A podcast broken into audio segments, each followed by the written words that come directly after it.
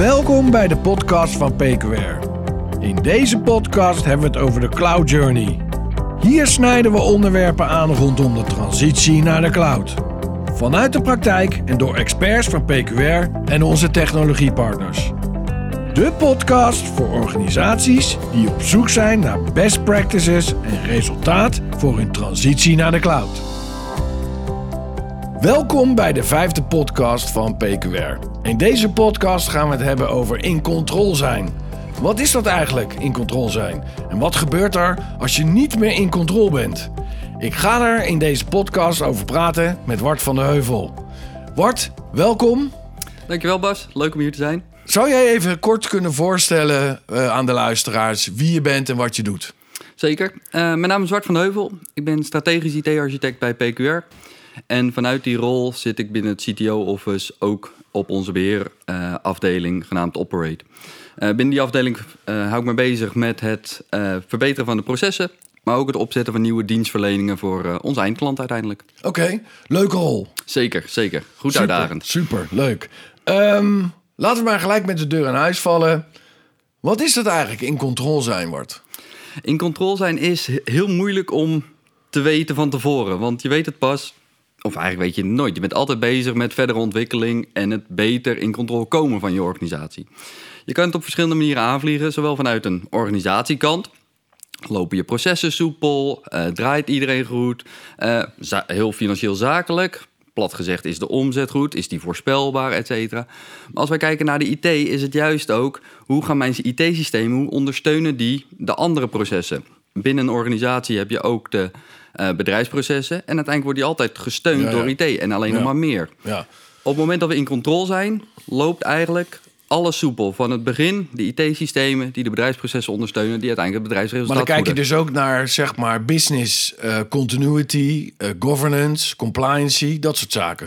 Dat zijn zeker de volwassenheidsmodellen om naartoe te groeien. Uh, bij jongere organisaties dan wel uh, bijvoorbeeld samenvoeringen van organisaties zie je vaak dat die nog heel druk bezig zijn met die eerste stap. Ja. Waarbij business continuity wel de vervolgstap zal zijn. Ja, ja, ja. maar kijk je dan ook naar zeg maar de, de ICT-technische kant? Ja, zeker. Uiteindelijk, als je het aan een IT'er vraagt, dan zal die altijd zeggen: IT is belangrijk. Want ja, wij leveren de computersystemen. Uiteindelijk zijn we altijd dienstverlenend en willen wij dus voor de bedrijfsprocessen ondersteunend zijn. Dat is het belangrijkste uh, voor de IT-organisatie. Ja, dus oké, okay, dus IT is tegenwoordig, hè, commodity, water uit de kraan.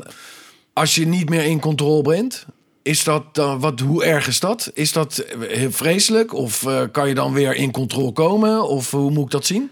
Ik denk dat het vooral een volwassenheidsslag is. Ja, ja. Op het moment dat je niet in controle bent, plat gezegd, kijk naar de groenteboer op de hoek. Die ja. heeft ook IT die zijn bedrijf ondersteunt, zijn boekhouding of iets dergelijks. Mm -hmm. Voor hem is dat perfect. Hij hoeft niet per se naar zijn business continuity van zijn IT te kijken.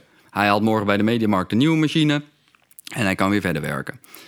Hoe groter het bedrijf en hoe complexer het bedrijf wordt, hoe kritischer de IT is voor de ondersteuning van onder andere die business continuity uiteindelijk. Ja, want je gaat natuurlijk niet met die, uh, met die uh, slager op de hoek over uh, governance en over compliance praten. Correct. Want precies, je kijkt naar het type bedrijf, wat je bepraat en wat dan wel en niet in controle is. Correct, correct. Moet een organisatie helemaal in controle zijn of mogen er ook onderdelen in controle zijn en niet in controle? Is dat ernstig? Wat je tegenwoordig veel ziet is de DevOps, de agile ontwikkelmethodes. Ja, ja, ja. En eigenlijk ben je daar heel bewust niet altijd in control. Okay. Zodra je in control komt, wordt de volgende stap, volgende uh, stap in het agile proces wordt gezet om een nieuwe ontwikkeling te initiëren. Ja, ja, ja, ja, Dus het creatieve proces, dat wil je altijd wel loslaten. Maar de ondersteunende diensten voor jou, laten we zeggen dagelijkse bedrijfsvoering, ja, die wil je uh, in controle houden. Ja, ja, ja. Wij zijn natuurlijk een organisatie. PQR is een organisatie die uh, managed services doet en een service desk heeft. Is een, zeg maar, bij een klant een brandje blussen. Kan je dan zeggen dat je niet meer in controle bent? Of uh, uh, hoe, hoe, kan ik dat het beste zien? Ja, dit, dit is inderdaad een hele lastige vraag als ja. je heel sec op de term in controle kijkt. Precies een brandje blussen, wij zullen altijd incidenten hebben. Ja. Dat, dat, gaat niet veranderen, helaas. Uh, natuurlijk hoop je op de perfecte wereld, maar ja. ook wij hebben die helaas nog niet gevonden. Het brandje blussen betekent niet per se dat je niet in controle bent. Dat je het brandje snel kan identificeren waar het is en hoe je het op kan lossen. Dat laat zien dat je procesmatig in dit geval vaak in controle bent. Of dat je technische middelen hebt om snel te identificeren. Daar is het brandje en zo moet ik het blussen. Ja, ja, ja, ja. Als jij bijvoorbeeld weet, nou, eh, even de eh, analogie trekken naar een brandstofbedrijf bijvoorbeeld. Op het moment dat daar een brandstof eh, benzine in brand staat, dan heb je andere blusmiddelen nodig dan als er een houten structuur in de brand staat. Ja, ja, ja. Dus op het moment dat je weet wat daar is en hoe je het gaat blussen, dan ben je nog steeds in controle. Want die incidenten die blijven altijd komen. Precies. Wel interessant allemaal. En, en dat is ook hoe jij naar IT kijkt als persoon? Wat ik het leuke vind aan het IT is dat wij altijd ondersteunend zijn voor een ander proces. De uitdaging is vaak wel om de techniek aan de bedrijven te koppelen. Dus dat je de bedrijfsdoelen begrijpt en daar de middelen op in kan zetten. Ja, ja. Als je bij ons in de organisatie kijkt, en daarom vind ik persoonlijk de operate afdeling ook zeer interessant en zeer uitdagend. Op het moment dat wij onze klanten perfect in controle hebben, dan gaat er altijd iets nieuws gebeuren. Er is een nieuwe ontwikkeling, of technisch, of er komt een nieuw type bedrijf, of er wordt een nieuwe techniek ontwikkeld die je kan gaan gebruiken om weer een proces te verbeteren. ja, ja. Zo'n zaak als business continuity, wat je zegt, eh, dat is voor heel veel bedrijven een ondergeschoven kindje. Ja, Dat is niet mijn probleem, dat is een probleem voor als het gebeurt. Ja. Verzekeringspremie eigenlijk. ja, ja. ja. En ja, uiteindelijk zijn dat wel de dure zaken. Op het moment dat er een grote verstoring is bij een klant, zal je zien dat de techneuten stiekem altijd een hele geweldige uitdaging hebben op dat moment. Want dat is leuk. Dan, dan moeten echt, er wordt hun skills echt uitgevraagd. ja. Op het moment dat de situatie voorbij is, dan realiseert een bedrijf hoe belangrijk het is om ook op het business continuity in control te zijn. En groeien ze dus weer eigenlijk in die volwassenheidsladder. Ja, precies. Ja, ja, ja, ja. Hey, en ehm, hoe blijf je in controle? Is, het, is dat een proces? Is dat zeg maar wat je constant als je als organisatie eh, tegen het licht moet houden? Of eh, hoe, hoe zie jij dat? Hoe blijf je in controle? Dat is wederom een hele lastige, omdat het een continu proces is. Je blijft Ja, ja, ja. altijd groeien. Eh, je zal zien dat als je meerdere eh, IT-adviseurs vraagt, die zullen dan ook verschillende adviezen geven over hoe je de volgende stap kan maken. Ja, ja. Ehm, het belangrijkste om te weten dat je in controle bent, dan wel dat je het kan blijven, is weten waar je voor verantwoordelijk bent of wat voor, ik noem het IT real estate. Wordt het dan Ja, ook gekeken naar bepaalde sectoren, bepaalde onderdelen? Dus security en eh, beheer en, eh, en eh, eh, adoptie? Of eh, is dat, moet ik dat zo zien? Zeker, je kan het scharen, nou ik zei het zojuist al, je kan het scharen vanaf eigenlijk de technische kant naar de proceskant, naar de organisatiekant. Ja, ja.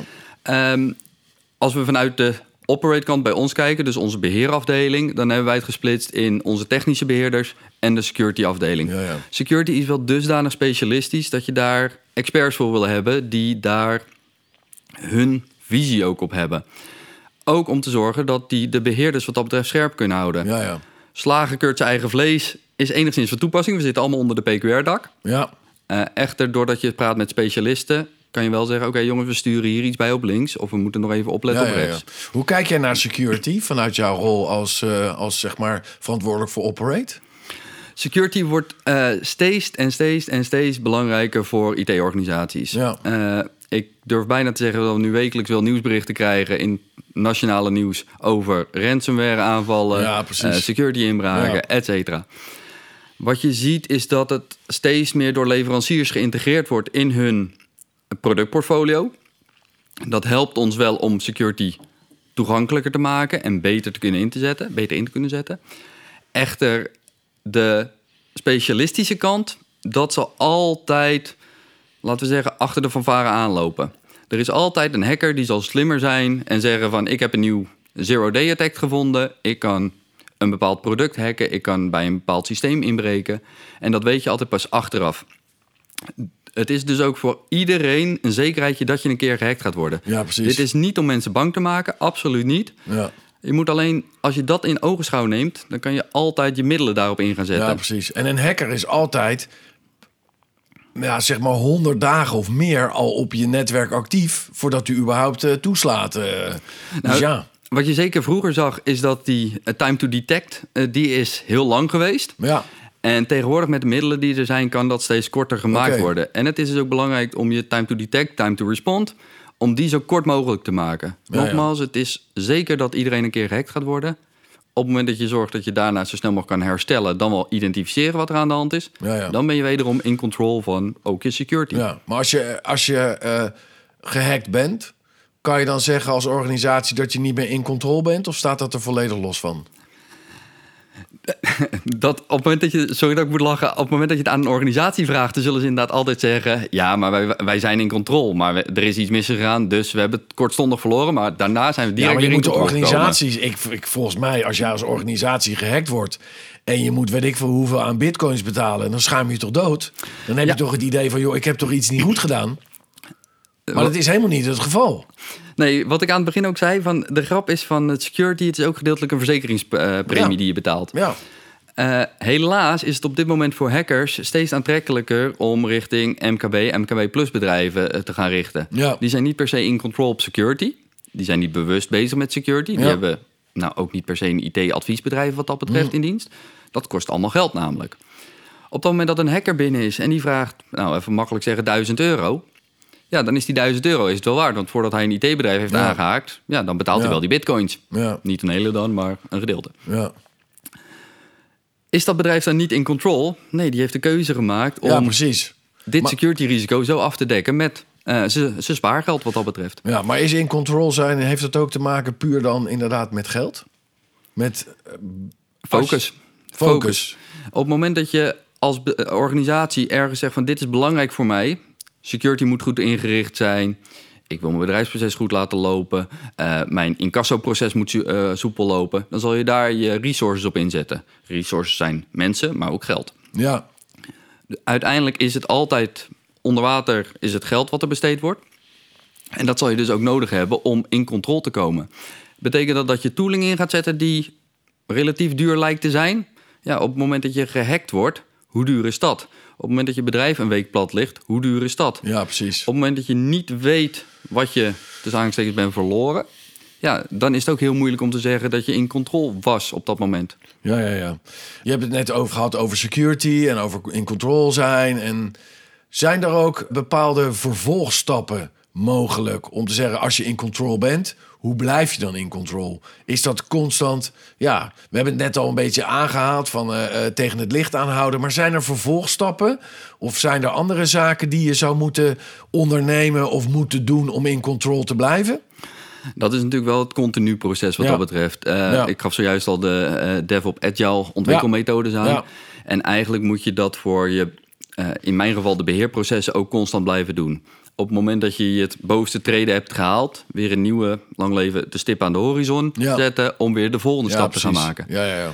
Wat je ziet in de IT-wereld is, er komen of leveranciers met nieuwe oplossingen, of er komen nieuwsberichten dat er bepaalde problemen zijn geweest, dan wel bepaalde verbeteringen Ja, mogelijk zijn. Die ideeën, voor ons als architect is dat belangrijk om daar zicht op te houden. ja.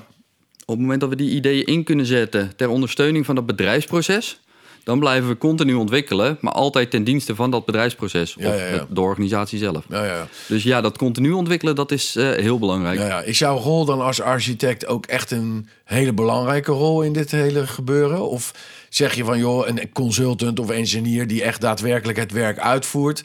Hoe zie je dat verschil?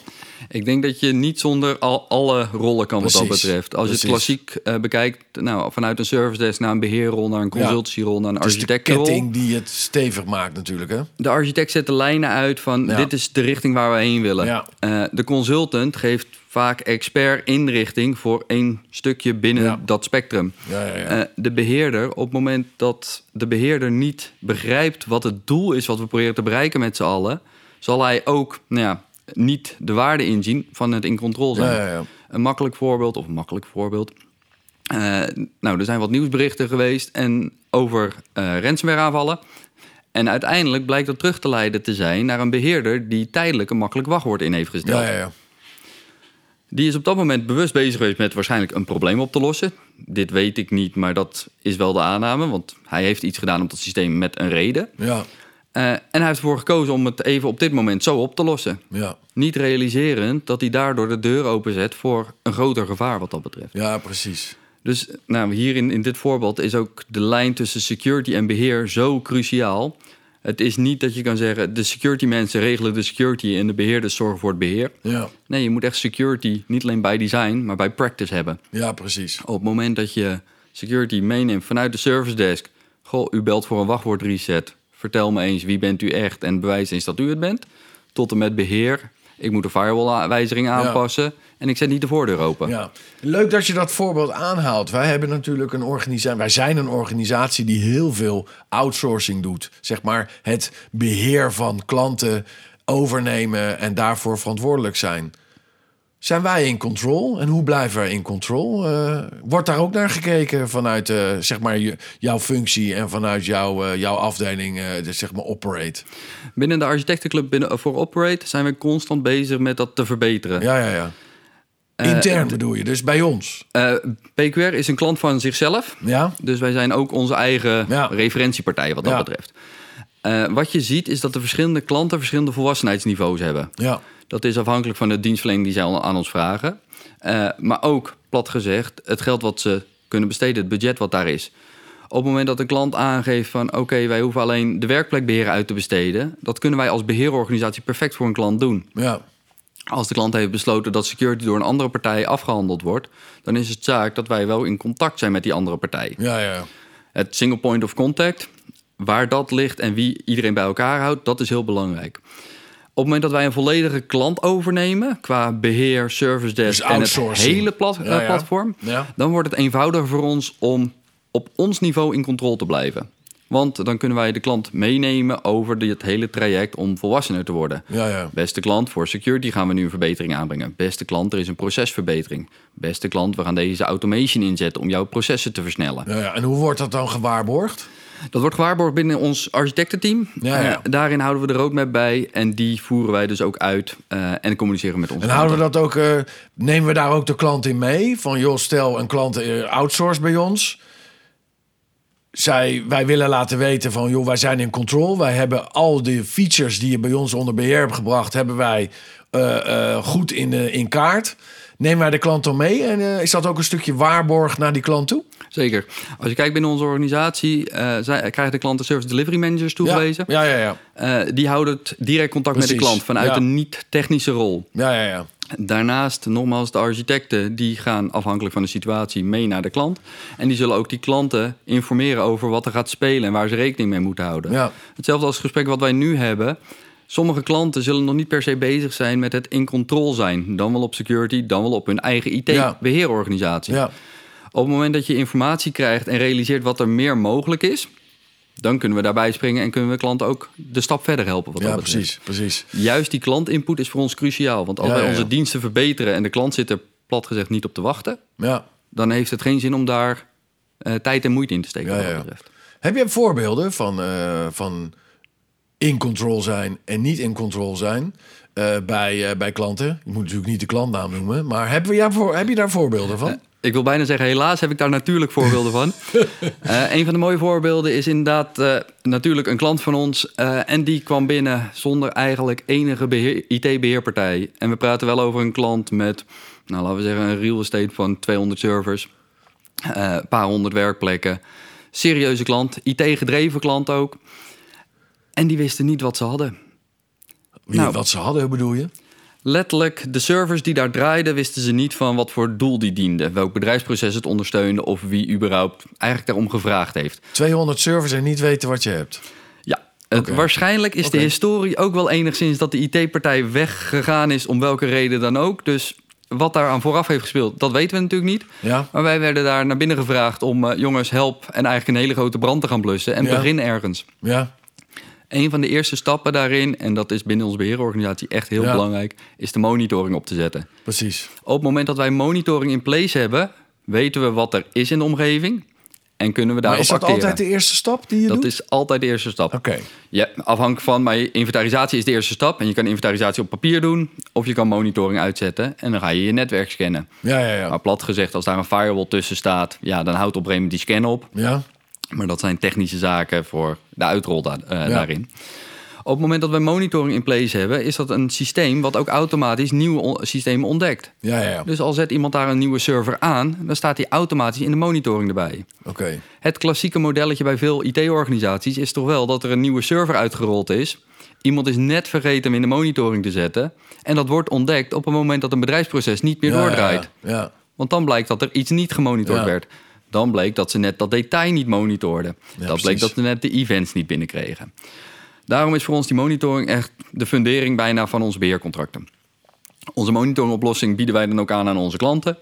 Om eigenlijk op onze kennis en systeem, ja, kunde noem ik het maar even, mee te draaien en daar gebruik van te maken.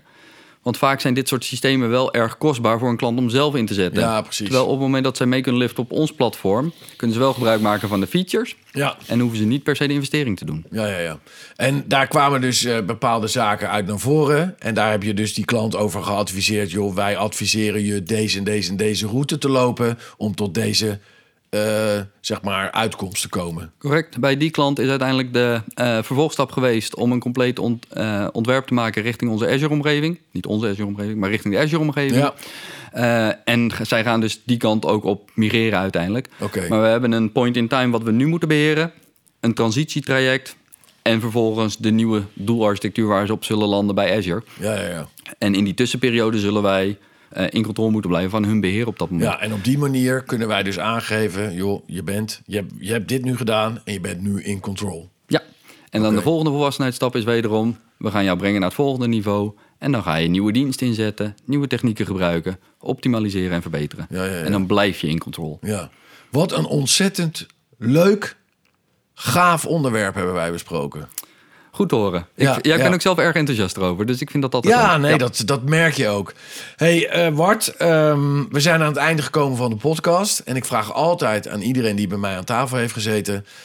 heb je een tip voor de luisteraar? Hoe kan een luisteraar in controle komen... of hoe kunnen ze kijken om in controle te raken? Dat- het belangrijkste is vragen stellen. Blijf vragen stellen. Dat kan op het processtuk zijn. Wat bedoel je met dit bedrijfsproces? Hoe wil je het uitgevoerd hebben? Wie verwacht je dat geïnformeerd gaan worden? En zeker ook naar de technische kant. Dat is uiteindelijk waar wij hiervoor zitten. Wat voor systemen heb je? Wat is het doel daarvan? En wat doe je in geval van Ja, ja, problemen? ja. Blijf die vraag stellen.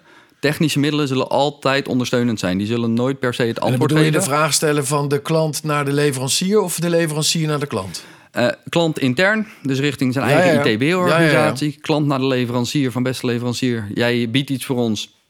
Wat doe je op het moment dat eh, de brand uitbreekt? Ja, Alle kanten op. Blijf als klant in control van je eigen organisatie. ja. IT zal ondersteunend zijn. Wij als IT-dienstverlener zullen ondersteunend zijn. Wij zullen je informeren, maar blijf altijd zelf de vraag stellen ook. Ja. Nou, Wart, dankjewel voor je aanwezigheid bij mij aan tafel voor deze podcast.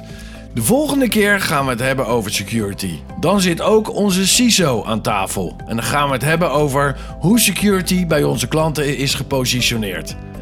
Dank jullie wel voor het luisteren. Tot de volgende podcast.